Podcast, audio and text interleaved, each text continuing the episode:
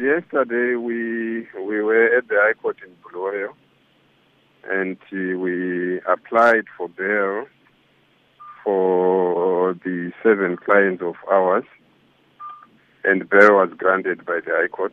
They were granted bail in the sum of uh, RTGS $5,000.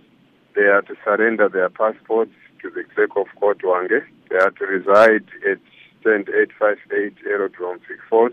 They are not to travel beyond 10 kilometers of the Victoria Falls Post Office, except when they are attending court.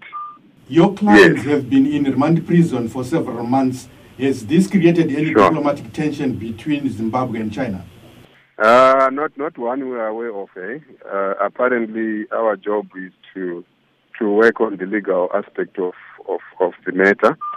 We're not so sure about the diplomatic side of things, but we are concerned about the the, the, the, the legal aspect of the whole matter.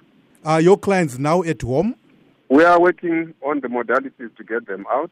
We pray and hope by tomorrow we should be able to to fulfill all the conditions so that they can go home. Are you saying that uh, your clients right now are still in remand prison?